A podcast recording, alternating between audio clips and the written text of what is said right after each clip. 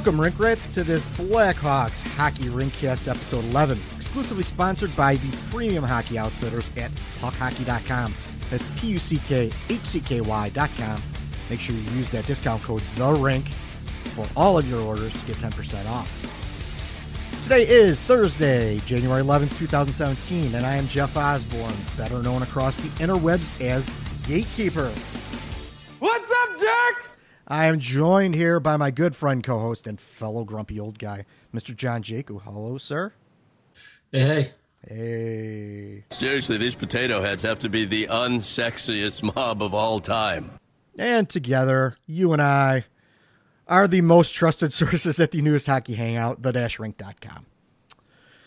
Uh, today, later in the show, we will be joined by Mr. Justin Goldman from the Goalie Guild. I will uh, go through his accolades a little later, but uh, for now, we have some uh, a lot of Blackhawk stuff that's happened uh, in the past week. Actually, some games happened, some moves happened, big moves happened, little moves happened.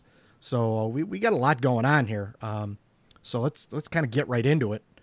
Um, Blackhawks uh, they lost to the Golden Knights. They beat the Oilers. They beat the Ottawa Senators. They actually shellacked the Ottawa Senators.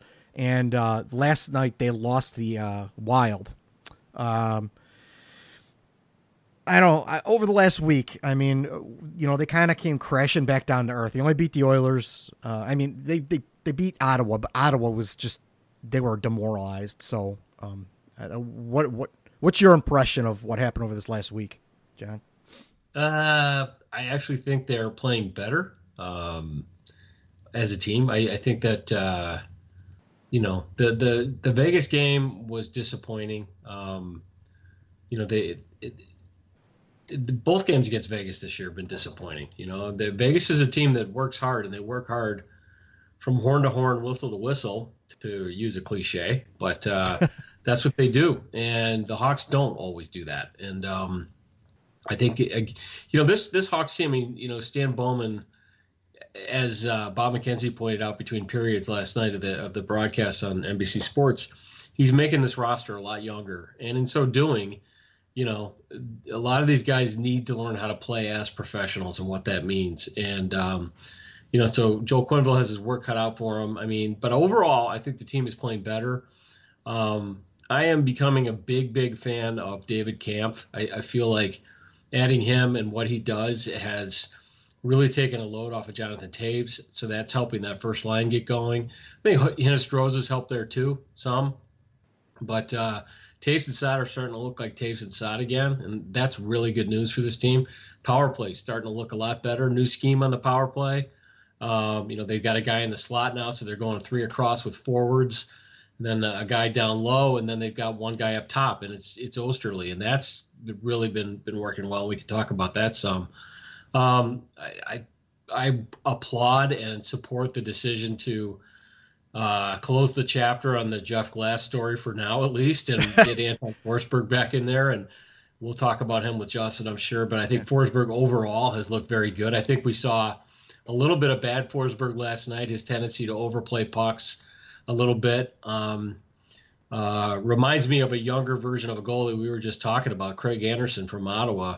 Craig used to do that too when he first came up. He would overplay stuff, but uh, um, Forsberg also makes some some pretty darn nice saves at times too. I think he, I I still think he has a lot of talent, and I think um, he's well worth the investment on the uh, on the part of the team. And and he's played well. I mean, overall, he's played well. His numbers for the year are starting to really uh, improve, and um, you know he's winning some games now. And um, yeah, he had a couple of couple of eh, so-so goals last night, but I you know when you score one goal, you're probably going to lose. Yeah, yeah. I I um I I know we're gonna we're gonna talk we're gonna get really deep dive more into the goalie stuff, and I know Justin has a lot of stories. He's he's really excited about the stuff that we're gonna talk about later. So um, stay tuned for that. But so I don't want to get too deep into the goalies, but I think we were all glad that after that uh, that night's game where where Jeff Glass just kind of played okay, he did all right.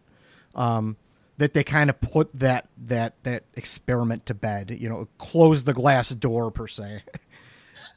uh, because I mean, you know, he they caught lightning in a bottle for a couple of games, but um, people were getting way out of hand with this, and it, as they do with prospects, as they do with anything. Yeah, they fly right. off the handle about you know a guy having two or three good games, all of a sudden he's going to be in the Hall of Fame. So, um, yeah, you know, they he was okay. He he he isn't going to kill you as a backup. He is not an NHL starter. He's not even a full time NHL backup. So, No. he just is okay. Um, good guy, good story. Yeah. Um, I think he was he gets beaten high on the stick side quite a bit, and uh, you know um, goes down real fast. yeah, Um, you know, and he's flawed. I mean, he flops around a little bit and he gives up a lot of rebounds, but you know, the guy the guy's worked hard and it's a great story, and I wouldn't take anything away from him. But uh, I think they got the guy in there they need to have in there for now because this is a guy also who has upside. I mean, if Forsberg really starts to clean up his game, I think I think the Hawks are going to have some with him because I think he's got some talent. But Right. you know, I I know very little about goaltending, relatively speaking. So me too. I'm going to defer to Justin. Uh, but that's not so true. Um, but uh, anyway, so uh, the game last night, I really feel like the Hawks came out well. I think that they lost their legs. You know, it's a second of a back to back away at home, and I think they lost their legs in the second and third period. And I think that's part of the reason they lost. yeah, Um, not to be an apologist, but I actually I do I think overall they are playing better of late. I'm encouraged. Um, again, I think Kampf has had a lot to do with it. Um, so we'll see. Yeah. Uh, now, uh, you know, talking about Kampf, and I'm, I'm glad you brought that up. Um, he, uh, you know, he, he showed a lot in in the preseason, but it just it was a numbers game uh, as far as it, as far as things went, where he had to be sent down. But um, I think, and and we're going to talk about this later, um, but I think the emergence of David Kampf made Laurent Dauphin a little Yeah. more expendable I agree. and uh, just, just showing that he could come up, that he could hang. He's not going to come up and score a bunch of goals for you, but he's going to do things that uh, Joe Quenneville really likes. Well, and, and things that Joe Quenneville had no choice but to have Jonathan Toews do, like take defensive zone draws and uh, penalty kill draws and penalty kill minutes. And uh, my theory was, and I said this in that that article I posted about Toews a couple weeks ago, that you got him off the penalty kill, you were gonna you might start to see some improvement. And that's exactly what's happened. And I'm not saying I, I think he probably still is having some shifts in the penalty kill, but he's not. I don't think he's playing nearly as much as he was uh, three four weeks ago. And um, you know, as a result, you're seeing him start to look like the Toews of old. And you know, there was a goal the other night. I forget which game it was. Um, but Toews and Saad just dominated possession in the offensive zone for about 45 seconds. And it was all puck possession and hard, grindy work. And the puck was going back and forth between the two of them. And they kicked it out to Oesterle, and Oesterle buried it. And I'm, you, I'm sure you probably remember the goal. But, Yeah. but I was just, but watching those two work, it was like 2015 again. And they've been doing more of that lately. And, um, you know, uh, Hinostroza using that speed to get behind defensemen, kicks the puck out to the two of them and gets out of the way, you know?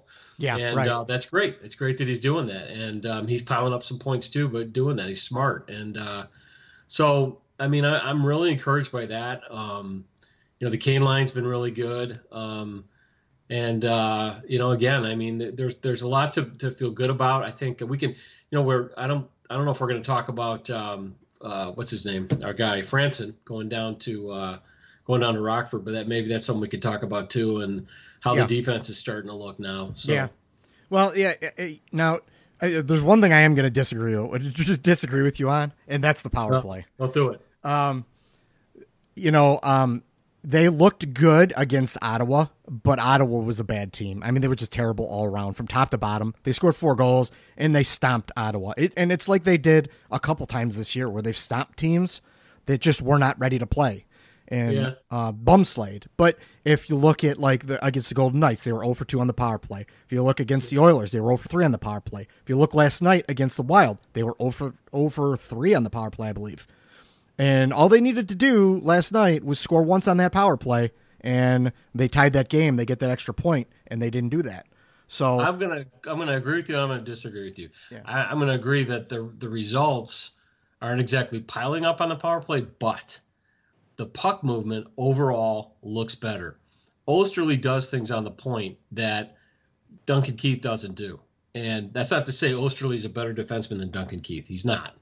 But um, I, I, I do think that they're starting to do something. I like the new scheme on the power play, but no, the in, in terms of uh, outside of the Ottawa game, no, they haven't really racked up the goals yet. But um, I actually think their ranking has come up a little bit too um, last last week or two. So they're they're doing something better. When you score four power play goals in one game, that is going to happen too. So yeah, I mean that helps, you know, and, and that's what you got to do. You got to score when a team isn't ready to play. You have to go out there and stomp them, and the Blackhawks yeah. did do that.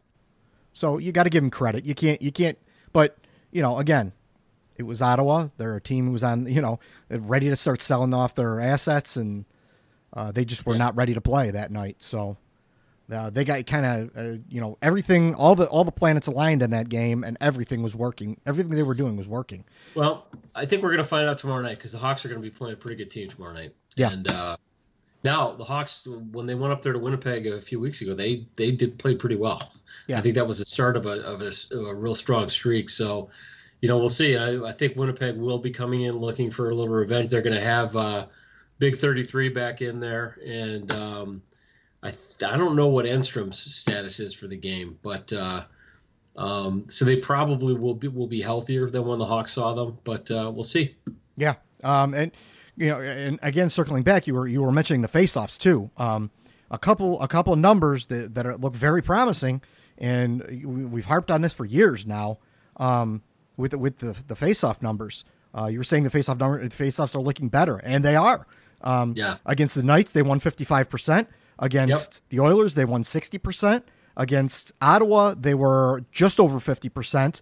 And then yesterday against the Wild, they were, I believe it was 60%, uh, 56% yesterday. So they've been above, above for, you know, above 50% for at least four straight games. They may have been before that. I didn't even dig, dig back all the way. So those are all promising, promising things for the Blackhawks. Uh, mm-hmm. So, you know, yep. Um, just uh, some little uh, some little notes as far as the games go. We'll kind of we'll kind of wrap these games up right here. Um, basically, against the Golden Knights, five four loss. Uh, they uh, Hinostroza, Sharp, Schmaltz, and Toews all had goals. Uh, the Blackhawks battled back. Uh, it was four four in the third period, or it was four three in the third period, and then they blew the lead. Um, then uh, the Oilers, they beat the Oilers 4 1. Forsberg was finally back in net. Hawks goals by Schmaltz, who's been absolutely on fire. Mm-hmm. Uh, DeBrincat, Saad, Oesterle, another guy who's been on fire. Oesterle, who seems to be like the Oiler killer. He's going to go, you know, uh, he's going to score every time they play against Edmonton, apparently. Mm-hmm. Uh, McDavid was held in check. Connor Murphy was a healthy scratch for uh, Cody Franson. But as we're going to talk about a little later, Cody Franson's kind of the back of mind right now. Uh, the Ottawa game, uh, the big news for that game was Brent Seabrook being healthy scratched. Um, but goals, Panik, Sharp. Schmaltz had two power play goals. Toews had two goals. Root had a power play goal and Kane had a power play goal. Kane had five points on the night, which was a career high. Uh, Gustafsson and Jurco, who we'll talk a little bit later, were, didn't play yet. Uh, Blackhawks did score their five, uh, four power play goals. And then uh, yesterday, the the two one loss to uh, the Wild. The Blackhawks did definitely. I mean, there was some questionable, um, I would say maybe questionable lineup decision with only with dressing seven defensemen. Then you have to double shift uh, uh, Patrick Kane, who played the night before. Um, I don't. Some of that's kind of wonky. I don't. I don't. Uh, you know, maybe it had to do with the the move that happened. But they have Jurco sitting there. I don't know what's going on. but uh, yeah, something was weird um, yesterday. But um, a quick thing that I, I do want to mention, and I, am sure Justin will probably talk about this a little bit, and, and that was the Forsberg thing. You kind of brought up the goalie thing, and I kind of tried to explain this in my notes today um, with with the Forsberg thing. Yes, the two goals did not look pretty, um, for sure.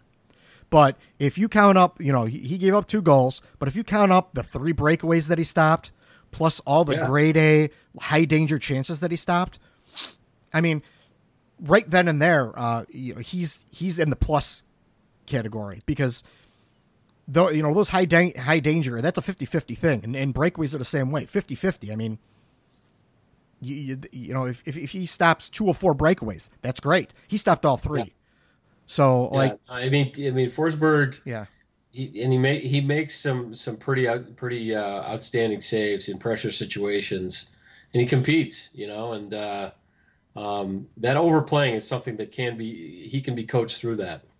Um, so I, I, I still feel like I I felt like in the beginning with that trade with the Panarin Saad trade that if if Forsberg was able to to blossom and really achieve his potential, that that, that was going to be a win for Chicago. And um, I, I, I still feel like they got to have they got to have some patience with him, let him play, especially now with Crawford being out, um, and uh, see what see see if you can develop him. I mean, I, listen, I love the Scott Darling story, and uh, um, I'm glad that he's making all the money he's making in Carolina. But you know, I get so tired of people beating up Forsberg because he's not Darling. I mean give me a break. I mean, you know, and the other thing people don't realize is that Forsberg had a much more impressive resume that he brought to Chicago um, as a pro than Darling did. I mean, I mean, that's part of the Darling story is he came out of nowhere. But Forsberg, I mean, he won a Calder Cup in the AHL last year, and that's not easy to do.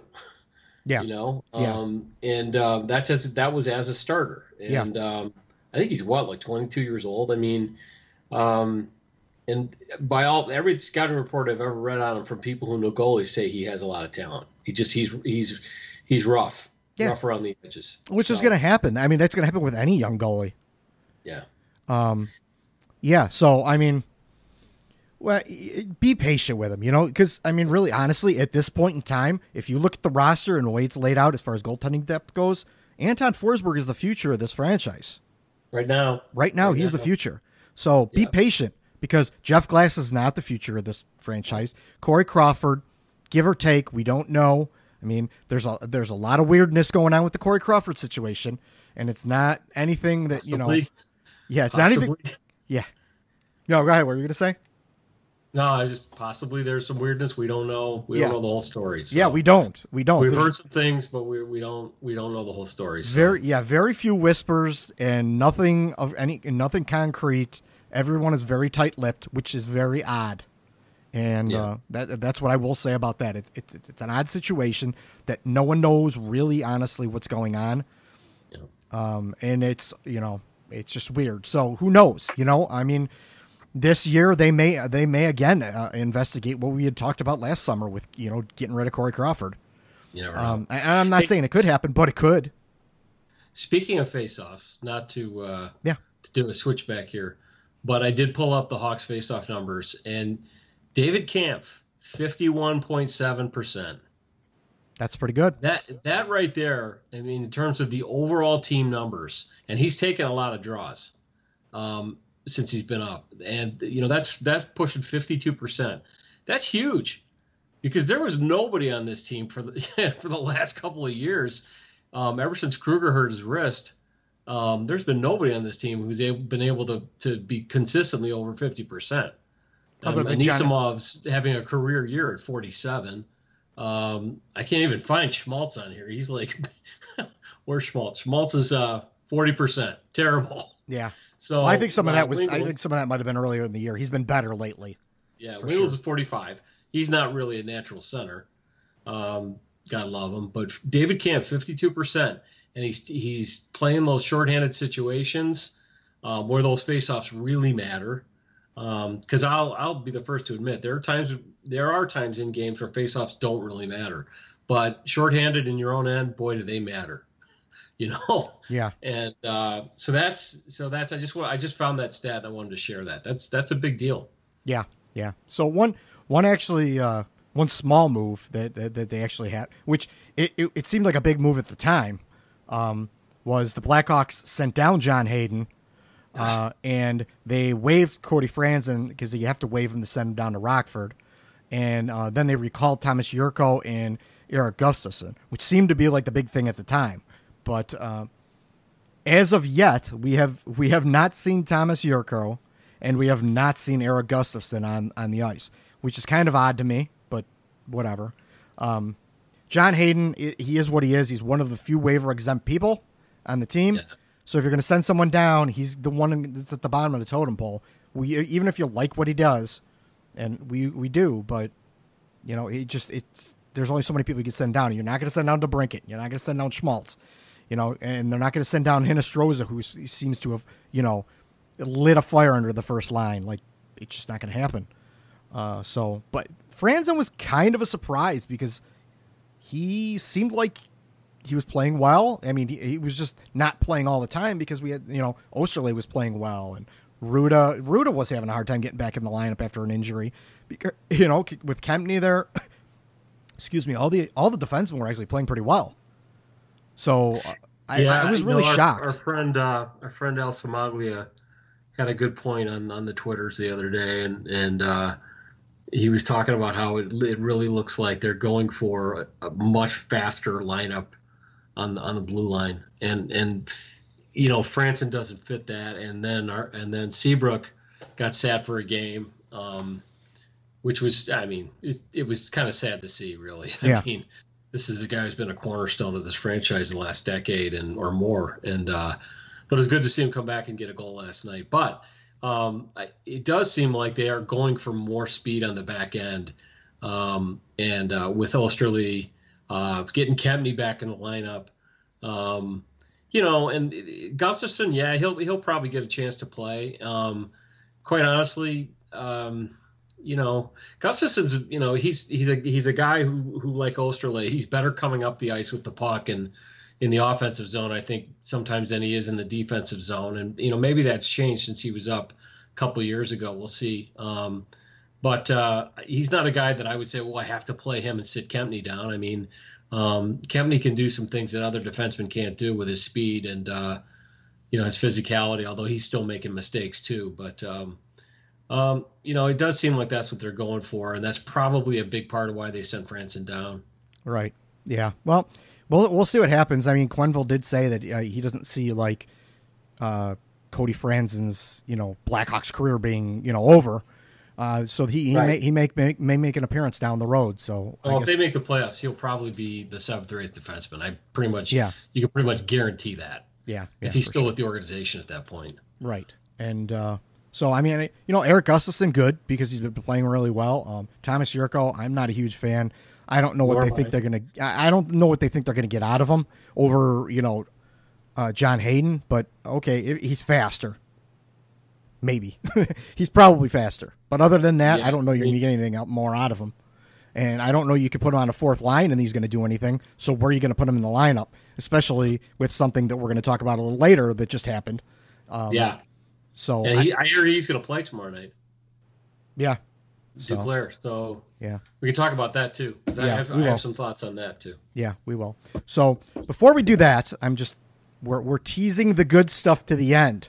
So I think now is time where we will take a little bit of a break and we're going to bring in our little we're going to bring our, our, our, guest for tonight we're going to talk a little bit more about goalies and uh, and stuff like that so uh, here we so, go joining us tonight as i teased a little bit earlier um, someone who you may not be familiar with just yet but you will be shortly uh, he's an author occasional emergency backup goalie for the colorado avalanche goalie skills instructor head honcho over at the website the goalie guild and most importantly, fellow metalhead, uh, Justin Goldman. Hello, sir. How are you? I'm good, man. How are you? Pretty good. Pretty good. So, um, we got talking just oddly about metal because we have this, a lot of the same taste in music over both goalies. You're obviously a lot more involved in goaltending than I am. But uh, so, for the people who aren't really familiar with your site or what you do, um, kind of give me the rundown of what, what you do or what you guys do over at your site. Give me give me a little lowdown. Yeah, so the Goalie Guild originally started way back in 2009 as basically just like a goaltending analysis website. Um, I was doing radio broadcasting for the Colorado Avalanche's flagship station here in Denver at the time. So I had my press credential, and basically I would go to every single game. And obviously, I was taking notes on the goalies, right? So I was writing scouting reports for every single goalie that came through Pepsi Center uh, for almost six years, actually. So I did that from 2006 until almost 2012, and you know that's what got me into my gig with NHL.com, and I did that for four years, and that led to the opportunity with USA Hockey as a goalie scout in Minnesota. So one thing kind of built on the other, and that's really how the Goalie Guild kind of evolved into this, you know, goalie centric analysis slash independent scouting website. Um, after I published my second book in 2014, I decided to transition the Goalie Guild into a nonprofit foundation. Because as you know, you're a goalie yourself. It's Mhm. such an expensive sport. Yep. There's so many barriers for kids these days to become goalies. I mean, first you got to have the ice, then you've got to have some type of coaching, and then you got to have fifty billion dollars just to you know just to put the gear on and get on a team. So because there's so many barriers of entry to becoming a full-time goalie, especially if you're an area you know that's not a non-traditional that's not a traditional hockey market. Um, there has to be some type of foundation out there that supports goalies, educates them, and helps develop you know goaltending at the grassroots level. And so that's really where I've kind of steered my career in goaltending towards um, over the past three years. That's awesome. That's all great stuff, man. That's bravo to you guys and what you're doing over there. That's uh, that's awesome stuff. Now you did mention we did mention uh, author of th- four books. I'll say four books. Um, one is the Power Within: Discovering the Path to Elite Goaltending. The other one is Between Two Worlds: Discovering New Realms of Goaltending Development. Uh, the third one is Embracing the Grind. And then you also have this periodic table of goaltending elements, which I think is pretty badass. I'm actually going to get one and hang it on my wall because it, it it's right up my alley. So uh, that's all It- really cool.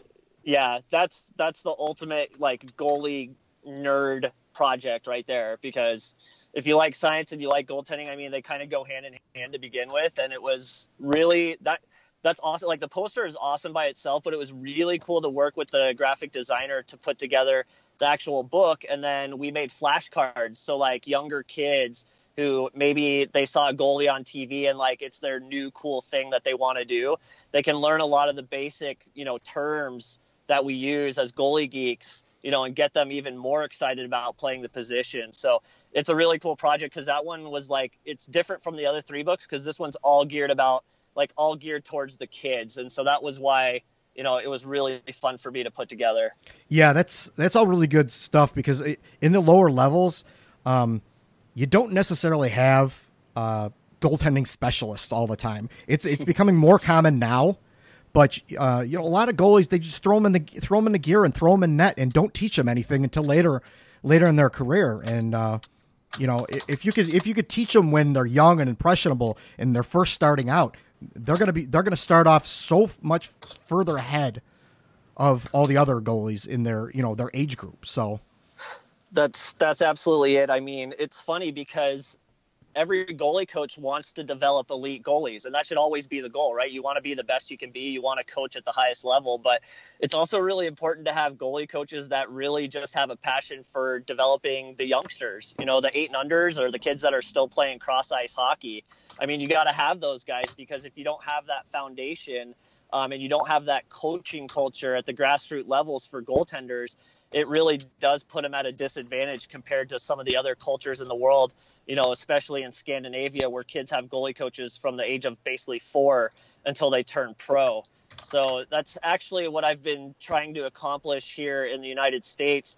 You know, I was with USA Hockey for three years officially, and now I just kind of help as a consultant to, you know, help them promote this new goalie development program on a national level where we are trying to educate, you know, the team coaches, the head coaches that are in all these youth associations around the country and give them more resources so that they don't just, you know, ignore the goalie or say, oh, well, the goalie's going to go do his own thing. Like, we want to educate all these coaches at the youth levels so that they have some foundation to work with or at least some basic resources to you know even if it's spending five or ten minutes with the goalie at the beginning of practice you know actually doing goalie specific movements and getting them warmed up it makes such a huge difference over the course of those like you said impressionable years between the ages of 8 and 12 when they're just trying to get comfortable you know in all of that gear and get comfortable being a full-time goalie. So it's a it, it's a you know probably 10 15 year process here in north america because we're really kind of starting from scratch but the work that usa hockey has done in that regard just in the last two years has been amazing and it's really exciting to kind of see it um, evolve for the first time around the country that's that's cool. That's awesome stuff. Well, for for all the goalie geeks out there who are now you know like, like me, I know John John is tuning out right now. He's actually tweeting as as we're doing this right now, but. Um, I will just say there there are a couple things like I, I mentioned the, uh, the the periodic table of goalie elements on your website, something very cool. the uh, the Finnish goalie T-shirt, bad at the skull the, the goalie skull T-shirt, very Yeah. badass. Those are I'm gonna have one of those. It's like uh, on the uh, that's right up my alley. That's like that's Yeah. metal goaltending right there. it's uh you will not believe like how much fun we had making that t-shirt design and my really good buddy carl um, who lives out here in denver he's he's been doing a lot of my graphics like he did the graphics for three of the book covers and you know we are big metalheads um, it was a lot of fun to put that together and obviously you know i married i married a finnish woman last year and uh, so that was you know finland's like my second home now and Very Finnish cool. metal, Finnish goaltending. I mean, nothing goes together better than hockey and metal, and goaltending and metal especially. So that was a lot of fun to do, and you're definitely getting a shirt, man, a shirt and a poster. It's gonna be uh, Thanks, headed man. your way. Thanks, um, man. Before Yeah. the weekend, so no worries. Awesome, man. Thank you very much. Um, so um, we're gonna we're gonna kind of we're gonna talk about metal too. Um, but we're gonna kind of we're gonna kind of transition over a little bit to uh, more Blackhawk centric stuff since you know that's what we, we we really cover right here at the at the rink. Um, so we've been talking for a couple weeks. I, I so I wanted you to be able to gather your stuff together and everything, but um. So moving over a little bit into Blackhawks land, getting away from you know just general goaltending stuff. Um, we had some interesting stuff happen here in Chicago just recently with, you know, everything seemed real stable. Corey Crawford was back from injury. Everything's cool. And then all of a sudden, all hell broke loose. Uh, Corey Crawford came up with this mysterious injury, which then led to uh, Anton Forsberg being the starting goalie. Then JF Berube would have been the next guy in line to be the backup, but he was hurt down in the AHL. So Jeff Glass, who was then the starter at the AHL, was then moved up to the NHL. So, and then eventually moved up to you know starter for a couple of games. So um, and then Collin Delia was moved from the ECHL to start in the AHL. So that's where we, we kind of we kind of sat for a while. Um, you have some insight on Jeff Glass, so why don't you kind of give us your your your insight? I know you've talked with the Blackhawks, you know, uh, one of the Blackhawks goaltending coaches about Glass and everything. So kind of you know let's let the the the Blackhawks world uh, know a little bit more about uh, Jeff Glass. Yeah, I mean, first of all, I think it's absolutely unreal that um, a goalie who's over the age of 30 can spend six, seven seasons playing in the KHL, and then because of injuries and because of just some freak situations, all of a sudden he's making saves and, and earning points in the NHL. I mean, that just doesn't happen in this day and age. I don't think you can look back at the history of goalies in the last 20 years coming over from the KHL, and unless you're a stud like Sergei Bobrovsky or or a goalie like Semyon Varlamov, I mean, it just doesn't happen to a guy that's over 30. That's basically a quote unquote, you know, full time minor league goalie. So first and foremost, the journey that Jeff Glass has gone to to get to this point and to earn these starts while Corey Crawford is out is is absolutely phenomenal.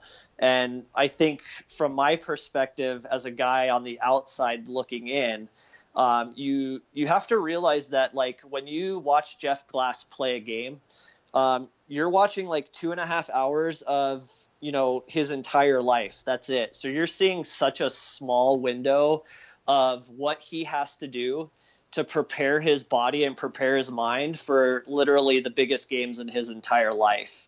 So if you start to look at the process that he had to go through, um, whether it was when he was still playing in the KHL, you know, continuing to grind it out in that league, or it was coming into training camp um, in the best shape of his life, then you start to understand how tough it is to have success at the NHL level, especially on a team like the Blackhawks where it's literally Corey Crawford or bust. So I think that alone should bring more appreciation um, to any of the fans out there in Blackhawk land that may not, you know, think he's the best goalie or, or you know, they're expecting him to be um, this savior.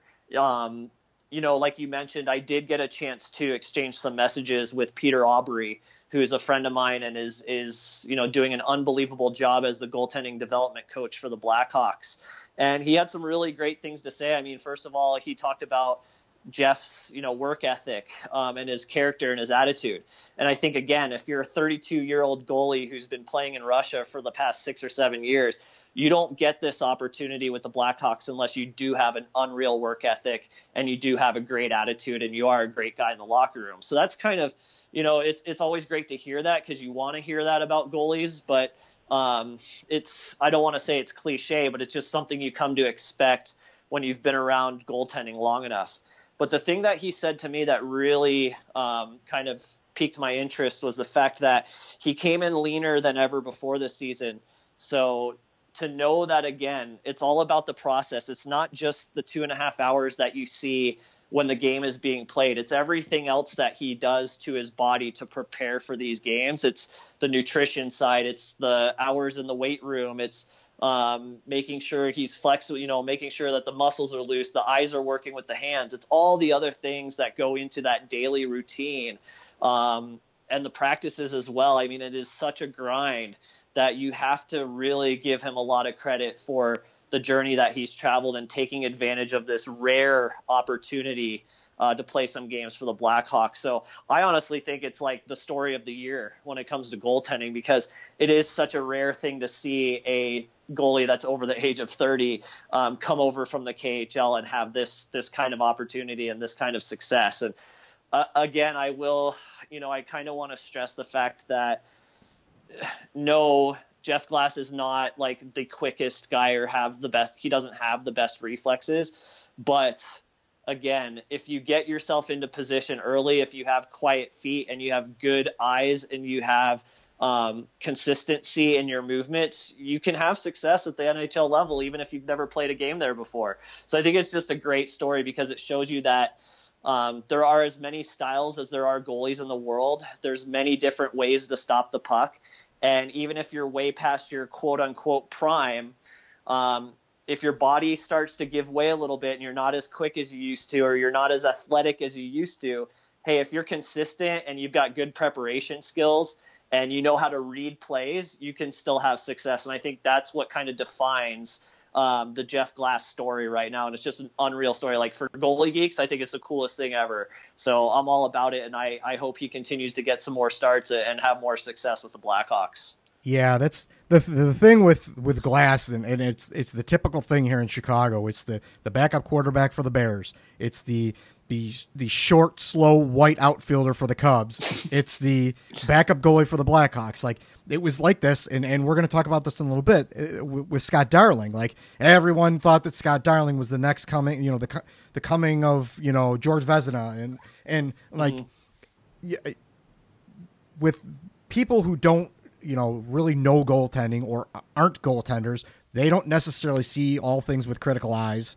Um, they just see you know the big saves, but they don't understand that maybe sometimes the big saves is because you're out of position or things like that.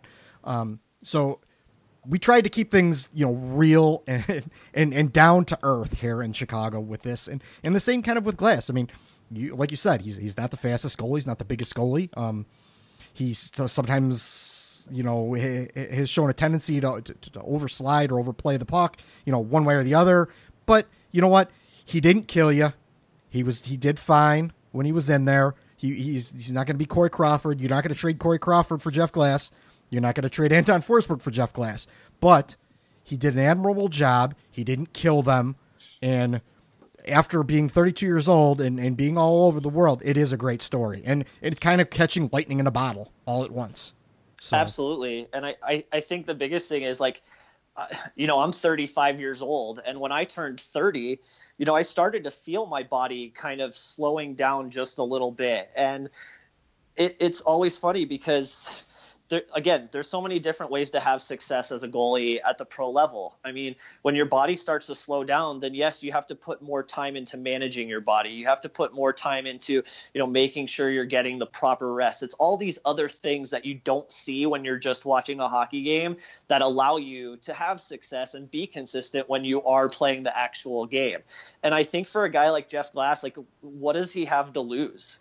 Like he wasn't a high draft pick He didn't sign a huge contract with the Blackhawks. He's not 22 years old getting his first opportunity to play pro hockey. Like he he's been in Russia for 7 years. I mean, Yeah. it, it's you got to take that into perspective and you got to understand that uh, the process is not just you know getting your warm up shots and going into the game and you know reacting to everything and making all these highlight reel saves. Like to me, it's about consistency. Yeah. And again, when I talked or when I exchanged messages with Peter Aubry and I got a little bit more insight into why he's having success right now, it's the consistent approach. It's like all the time that he's putting into the practice habits and the routine and all those other things. And you know, you try and stress that to younger goalies and you try and stress that to fans as well because it's not just about, you know, getting on the headphones and going out there and rocking out and like making all these great saves. It's like you got to work the other 18 or 20 hours of your day when you're not sleeping and you're not on the ice to make sure that your body is ready.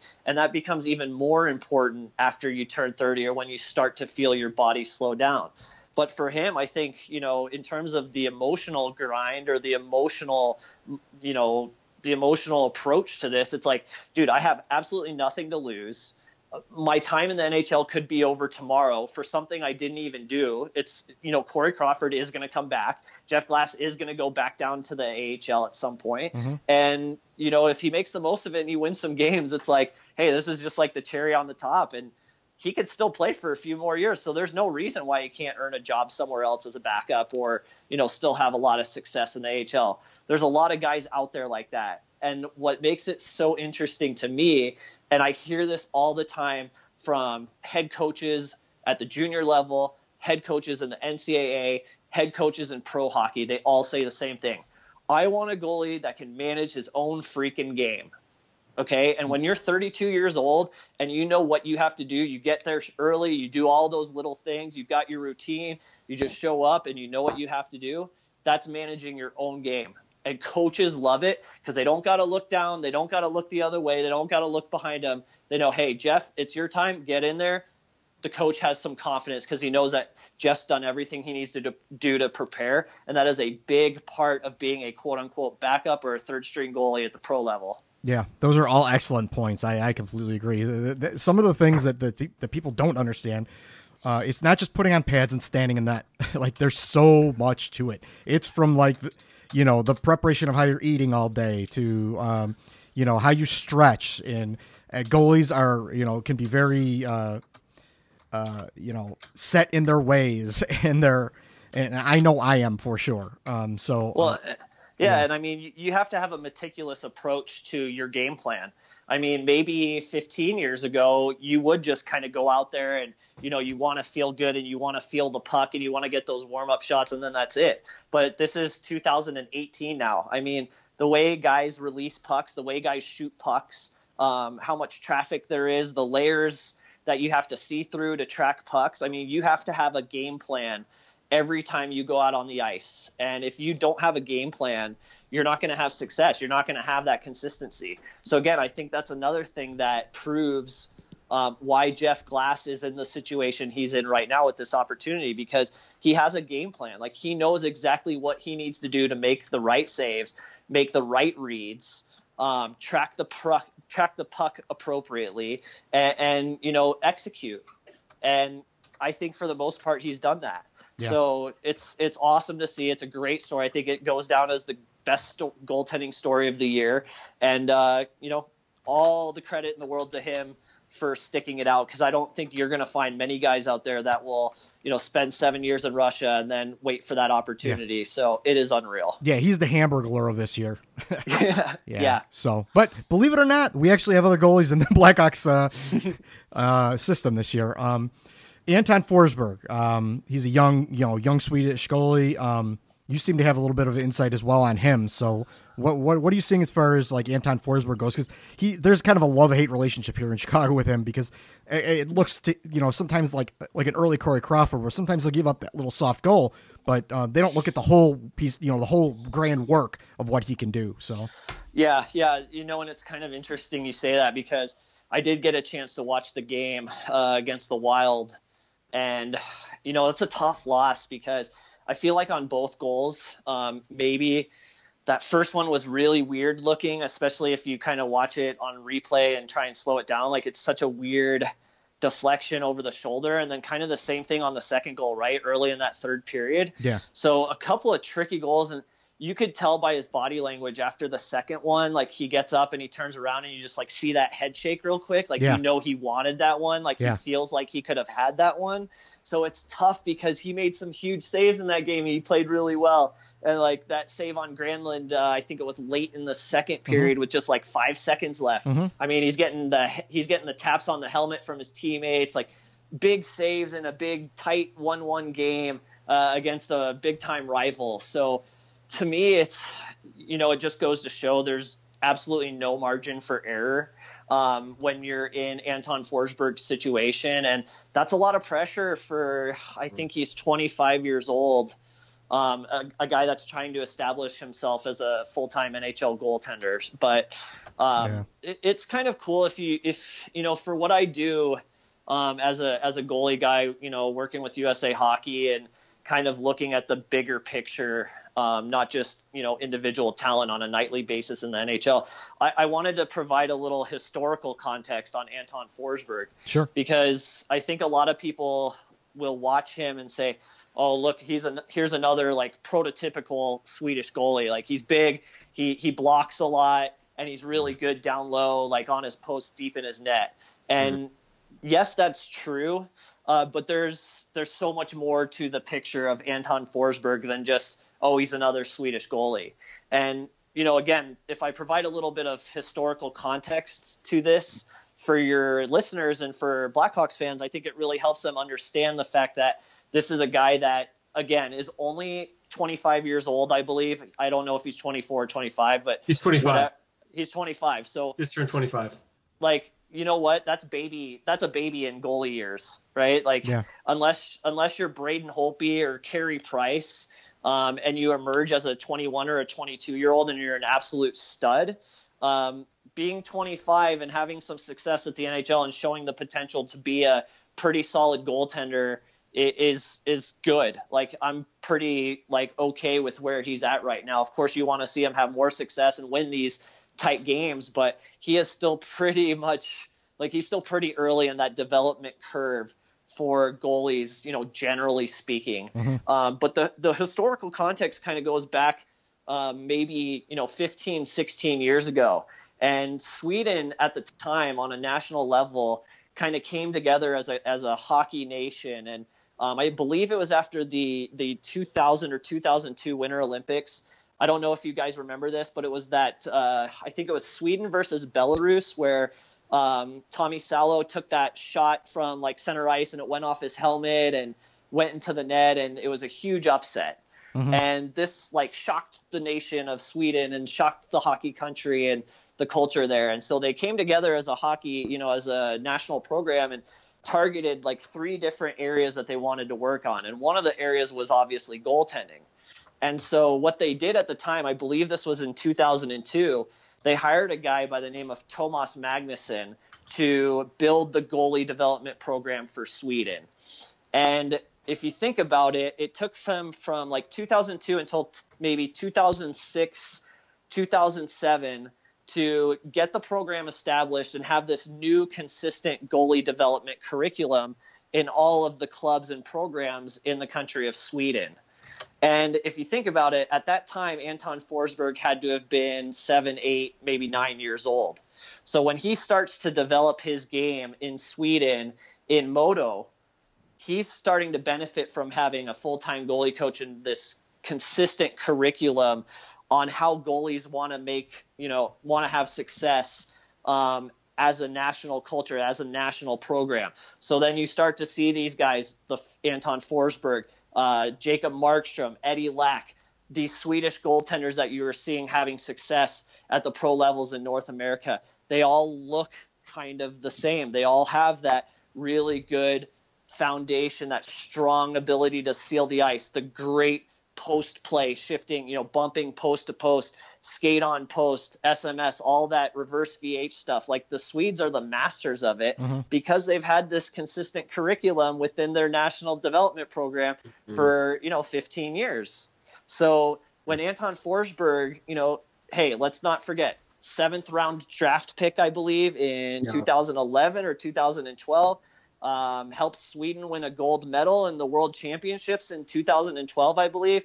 And yes, he only played a few games, but the numbers he put up were fantastic. So he really is a product of probably, arguably, the best national goalie development program in the world over the last 15 years. And then he comes over, he starts to work with Ian Clark in Columbus. Ian Clark is like, he's right up there with Mitch Korn and Francois Allaire as like masterful wizard genius goalie coaches in the NHL. Mm-hmm. So now he's got the luxury of working with a guy like Ian Clark for two or three seasons. And not only that, but watching guys like Sergei Bobrovsky when he gets the opportunity to practice with him, Joonas Korpisalo, who's a really good young goaltender in, in Columbus's system, and hey, even a veteran guy like Curtis McElhinney, who's kind of seen it all, and he's kind of like another quote unquote Jeff Glass. So to get this kind of coaching foundation, all those years playing junior hockey and youth hockey in Sweden, and then get the chance to come over and play or uh, train with uh, Ian Clark in Columbus, man, that's that's a pretty good solid foundation and blueprint for success long term. But again, if you're Yeah. only looking at results on a nightly basis and game to game basis, you're not going to see that. You're not going to understand the process. Yeah. right. Um, So for me, where Anton Forsberg's at right now, I I think I think Chicago's got a really good goalie in their system with him, and uh, man, I wish I had the numbers in front of me, but I, I want to say his contract is is under a million dollars, maybe Yeah. it's like not, 650,000. boom, that's a steal. Yeah. That- that's a that's a steal. For two more Yeah. years, and then he's an RFA after that. Yeah, I, So- and what he's he's he just turned 25. Yeah. So again, you look at Jeff Glass, you say, what what has he got to lose? Like what? You're not putting a lot of money his way. He's not being asked to be another Corey Crawford. He is what he is. He's he's very affordable. He's still emerging. He's still finding his game. He's still you know working through some kinks in his game. And man, I thought he looked pretty darn good last night. Um, I don't know about the games before that, but against Minnesota, I thought he looked pretty pretty darn good. Um, so again, the historical context about how Sweden's been developing their goalies and like how well they've mastered um, that national program and why, if you watch Swedish goalies, they all kind of look a little bit similar.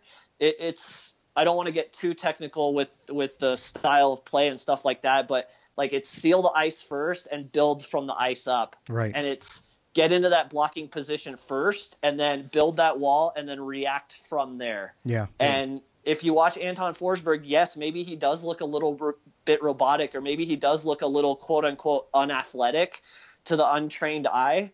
But man, he is so good at sealing the ice. He's really good on his posts. You can Yeah. see him get both skate blades on the post. So he kind of does the Sergei Bobrovsky thing Yeah. where the pads seal the ice and then it's just shifting his upper body. And that's like, that's not easy to do, first of all. So I'm not going to go out and try that. But man, does that make things really easy because the ice is sealed and now you're just shifting your upper body post to post and you're focused on tracking the puck. Right. So like there there's so much more to his game than what you just kind of see on a nightly basis and man, you got to let him get through some of these quote unquote crappy starts. You got to Yeah. let him Yeah. mature this this is how he matures and if he only costs $650,000 what are you really losing when you know you're going to get Corey Crawford back at some point in the near future so I, I think funny. it's yeah Justin, you're saying a lot of the same things. You're saying it a lot more eloquently.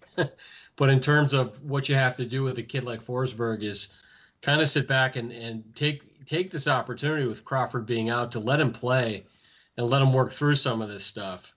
Um, because you know I, I don't know a lot about goalies and I, I'll be the first to admit that, but there's there are qualities about Forsberg that I really like and I, I've had the opportunity to see him play a little more over the last couple of years than a lot of a lot of Hawk fans because I live in Ohio, and um, so I, I'm I'm a fan of his, and I just I see the way he he works at times and some of the saves he makes, and and granted there are there are some flaws there, especially when he's when he overplays pucks, but um, it just seems like they they've got to let them work through this because there's some talent there too. Yeah. and, and I love the fact that you say that because for one reason only you got to remember that you've got 50 contracts to work with and you're developing assets. Mm-hmm. And these assets are probably going to help you in the playoff push when trade deadline comes around. So if the Blackhawks need some help on on you know scoring goals or whatever they need help with, and Anton Forsberg, you let him work through those kinks. You let scouts from other teams see what he's capable of doing. Mm-hmm. Uh, he continues to figure out that process. You're building an asset that costs you less than you know whatever six hundred fifty thousand dollars, mm-hmm. and you know, you might develop him into an asset that brings you, you know, a two million dollar guy in return.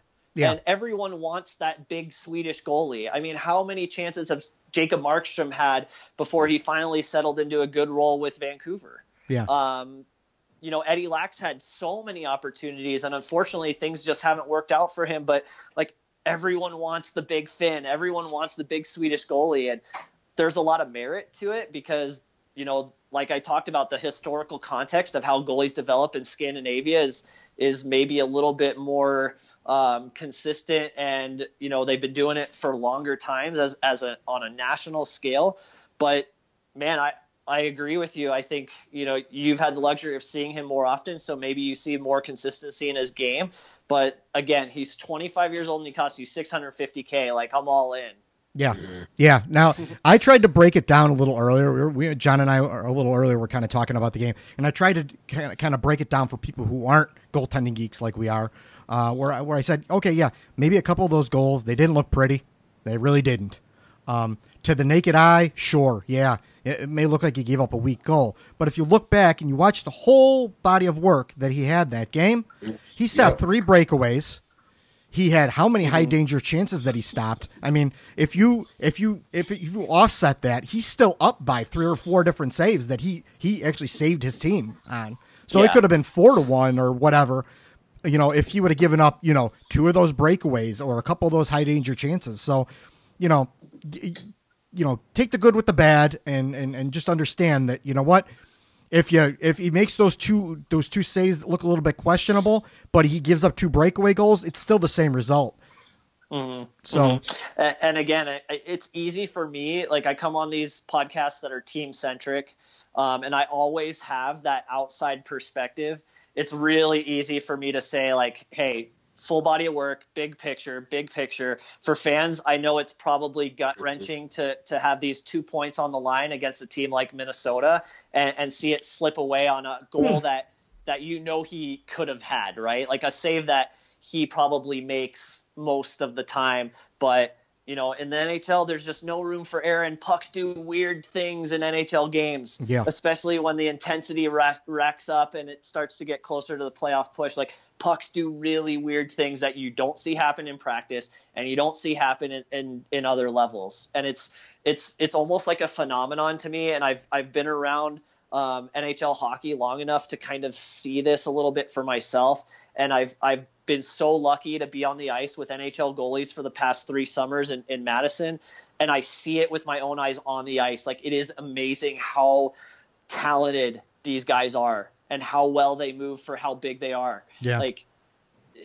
you know, athleticism. We talked, we touched on this real briefly before. Athleticism for goaltenders is very different than what it might have been considered 10, 12 years ago. Athleticism now is all about body control. Yeah and it's moving as little as possible to be as square and as set as possible when that puck is being released so you don't have to reach for pucks so you're not overextending and giving up bad rebounds and to see how these guys move um, when you're on the ice and you're watching a guy like Joe Pavelski rip an 80 mile an hour wrist shot that you can't even like the release is a blur. It, it's phenomenal how good even goalies like like Jeff Glass and Curtis McElhinney are. Yeah, so right. again, it's always easy for me to kind of say the big picture and look at the big picture, but you have to preach that to the diehard fans because they have to understand that it's a process. And if you just look at game to game results, you're going to be so frustrated with goalies for the rest of your life. So yeah, it, yeah. it's something I always have to preach, but it, it makes it kind of fun at the same time. Yeah, well, and, and that's a great thing because that's what we're doing at the rink we're, we're uh, we have you know Coach Bob Rose who talks about your skills and things like that. So we're trying to break it down for the fans who, do, who may not understand that process and the whole body of work and all that you know preparation and things like that. So this is perfect, mm-hmm. right up that alley. So, but anyway, um, kind of moving out of the NHL realm of things, um, we we have a favorite here. It started over at the Puck and Hostel website, um, and that's uh, hashtag uh, the rink legend Collin Delia, um, who is loosely a friend of the pro- friend of the website, friend of the program. Uh, we saw him for the past two years at um, Prospect Camp. I became a fan of his uh, two years ago at Prospect Camp. I thought I really liked what I saw out of him. He was just a free agent goalie, free agent uh, invitee. I was really impressed with what I saw compared to his peers on the on the rink, and uh, I kind of stayed with him all all year as he played in college. And then um, I, I, I, found out that he was going to be you know at, at camp again this year, so that obviously told me that the Blackhawks and Peter Aubry were looking at him more seriously. They wanted to have him back again this year and he played very well. He was probably the best player in, in prospect camp, and uh, I was beating that drum like crazy. And sure enough, he earned a contract, and uh, Collin Delia, you know, you know, was playing in the Blackhawks organization, which is great because I, I, you know, nothing makes me feel better than being right. So, yeah. so, but you have a little bit of insight as well on on our boy Collin Delia. So, uh, what what do you have on, on on our boy? Yeah, it's cool. I mean, he here's a guy from from California, um, which is already you know road less traveled, right? Um, especially when he was growing up, you know, probably didn't have a lot of opportunities to get a lot of exposure, you know, high have high level coaching. But this is a guy who's honestly extremely gifted in terms of his athleticism and, and just his natural skills.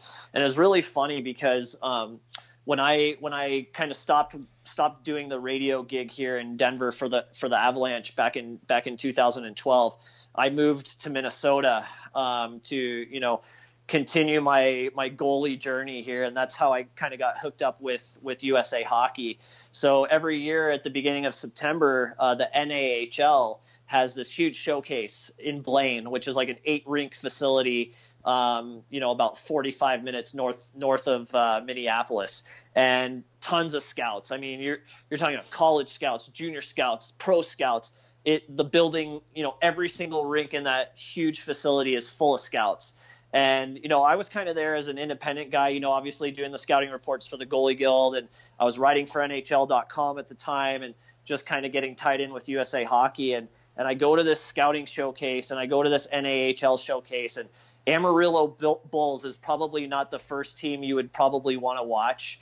Um, and I never heard of this guy before. And here's Collin Delia, you know, making the start for Amarillo. Five minutes into the game, I was like, wow, this this kid's special. Like I was not expecting this. Like he he's on top of everything. Um, his footwork, his athleticism, his reflexes, his ability to track, like everything he was doing. Just what I was just like, yeah, ooh, this is man, this kid's good. Oh man, this kid's good. Like he had an unreal weekend, um, unreal season with Amarillo, which again, clearly not a traditional hockey market. And this was, you know, five years ago. So this was when the NHL, NAHL wasn't really known for producing goalies. Like this was um, around the same time Connor Hellebuyck was in the NAHL and um, Anthony Stolarz, who's a prospect with with the Philly Philly Flyers, was you know starting to kind of make a name for himself. And so this is right at kind of the beginning of the NAHL becoming known as kind of this little goalie factory. And Collin's a big part of that because he had 10 shutouts that season, you know, sparkling statistics. Uh, I think Amarillo went pretty deep in the NAHL playoffs. I can't remember exactly. It was so long ago now. And and sure enough, like when I saw that he committed to Merrimack, I, you just kind of knew that he was going to have success there, and you kind of knew that he was on this path um, to becoming a pro goaltender. And you know, back in that back in those years, like 2012 to 2014, when he was going from juniors to the college ranks, he was working with a goalie coach over the summer named Mike Valley. Mm-hmm. And, you know, clearly Mike Val- Valley and I have a great relationship. We've written the two books together, and he's done awesome things with the Dallas Stars um, organization for six or seven years. And, and, you know, again, whenever a junior goalie gets the opportunity to, to train with a NHL goalie coach, um, that's always going to breed some success and some confidence. It may not always work out in terms of translating to the pro game, but that goalie is giving himself an opportunity to learn from one of the brightest goalie minds in the world. And so, again, just all these good things were happening to Collin. Like he's getting the games at Merrimack. Um, he was having success when he was given, you know, opportunities to play big games. And then again, like you kind of mentioned, like he's um, an unrestricted free agent. He gets this invite to the Blackhawks camp, and then boom, things happen really quickly, right? Like Yeah.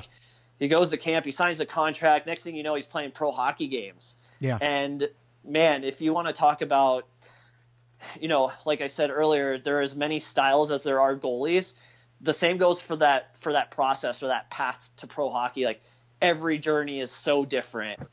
There's of course you can kind of generalize and say, yeah, like goalies will quote unquote mature when they're in their late twenties or whatever the case may be. But like in terms of getting to that pro level or kind of building that pro blueprint, it can happen really fast for some guys. And I think that's what's happening with Collin. Like he's getting these opportunities to play these ECHL and AHL games because of injury, mm-hmm. and it's kind of fast tracking him. And I think, you know, again, it's tough because I haven't seen him play in these games. It's really tough. Like I don't like to watch grainy um, video of goalies. It just it doesn't really do me any good. Um, and and you can't just look at a stat line and be like, oh, he's got a sub 900 save percentage. He's terrible. Like it doesn't work like that, especially in the minor leagues. So from everything I've heard and from what I've been able to like decipher, kind of um, read about, and, and especially like you know, I know he had a really big game in his hometown or like in his home state um, against Ontario and, and had a big win there. Like this is huge for him. What an opportunity! Like I'm sure he's soaking it in. I'm sure he's just like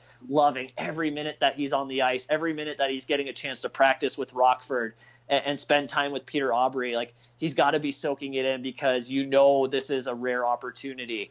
And when you're having fun and you're getting this opportunity that most guys just never really get, you're gonna have you're gonna have success because you're going out and you're Yeah. playing and you're having fun. Right, So right. I, I think it's an awesome story. Um, Yeah. I've spoken to Collin many times. Um, I've met him face to face. I think he's got the pro mentality. I think he's got the the physical skills. I think he's got the mental skills. And now it's just a matter of trusting that process. And hey, you know what, Collin? If it takes until you're 30 to get that NHL start, I hope you're still plugging away because I think he could be really good. And I think he is a great signing by Yeah. the by the Blackhawks. Yeah, there was there was a little bit of craziness going on at the beginning of the year, and I think he he kind of got started off on the wrong foot, and and a lot of that had to do with he was he was spending all, all the weekends in Indy playing in Indianapolis, but then during the during the week they would send him to Rockford to work with Aubry and them.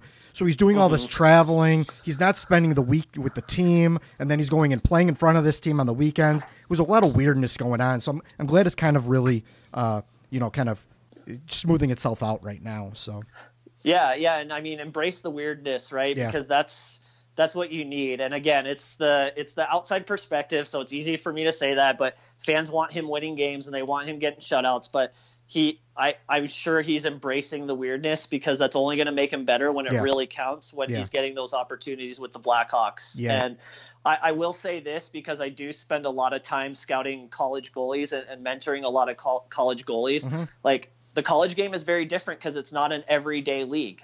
You're not playing games every day. You're practicing every day, but you're also going to school and you're also hanging out with your buddies, and it's the college lifestyle.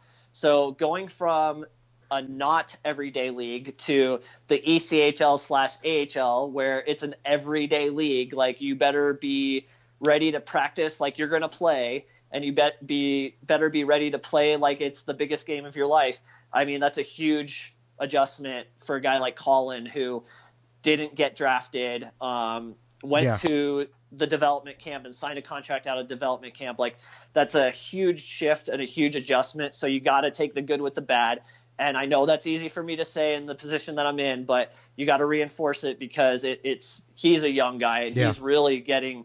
Uh, he's very impressionable, so Yeah. it's it's a really cool story. I think he is kind of a he always has unreal setups. Like he had that all white coho setup when he was with Amarillo, Yeah. and I was really pumped when he started to put some color into his pads. me too, and, And, I love uh, Brian's equipment too. So Oh yeah, Brian's the vintage Brian's look Yeah. is like it's it's he's got it dialed in. So I'm a- John's falling I'm a pretty- asleep now right now.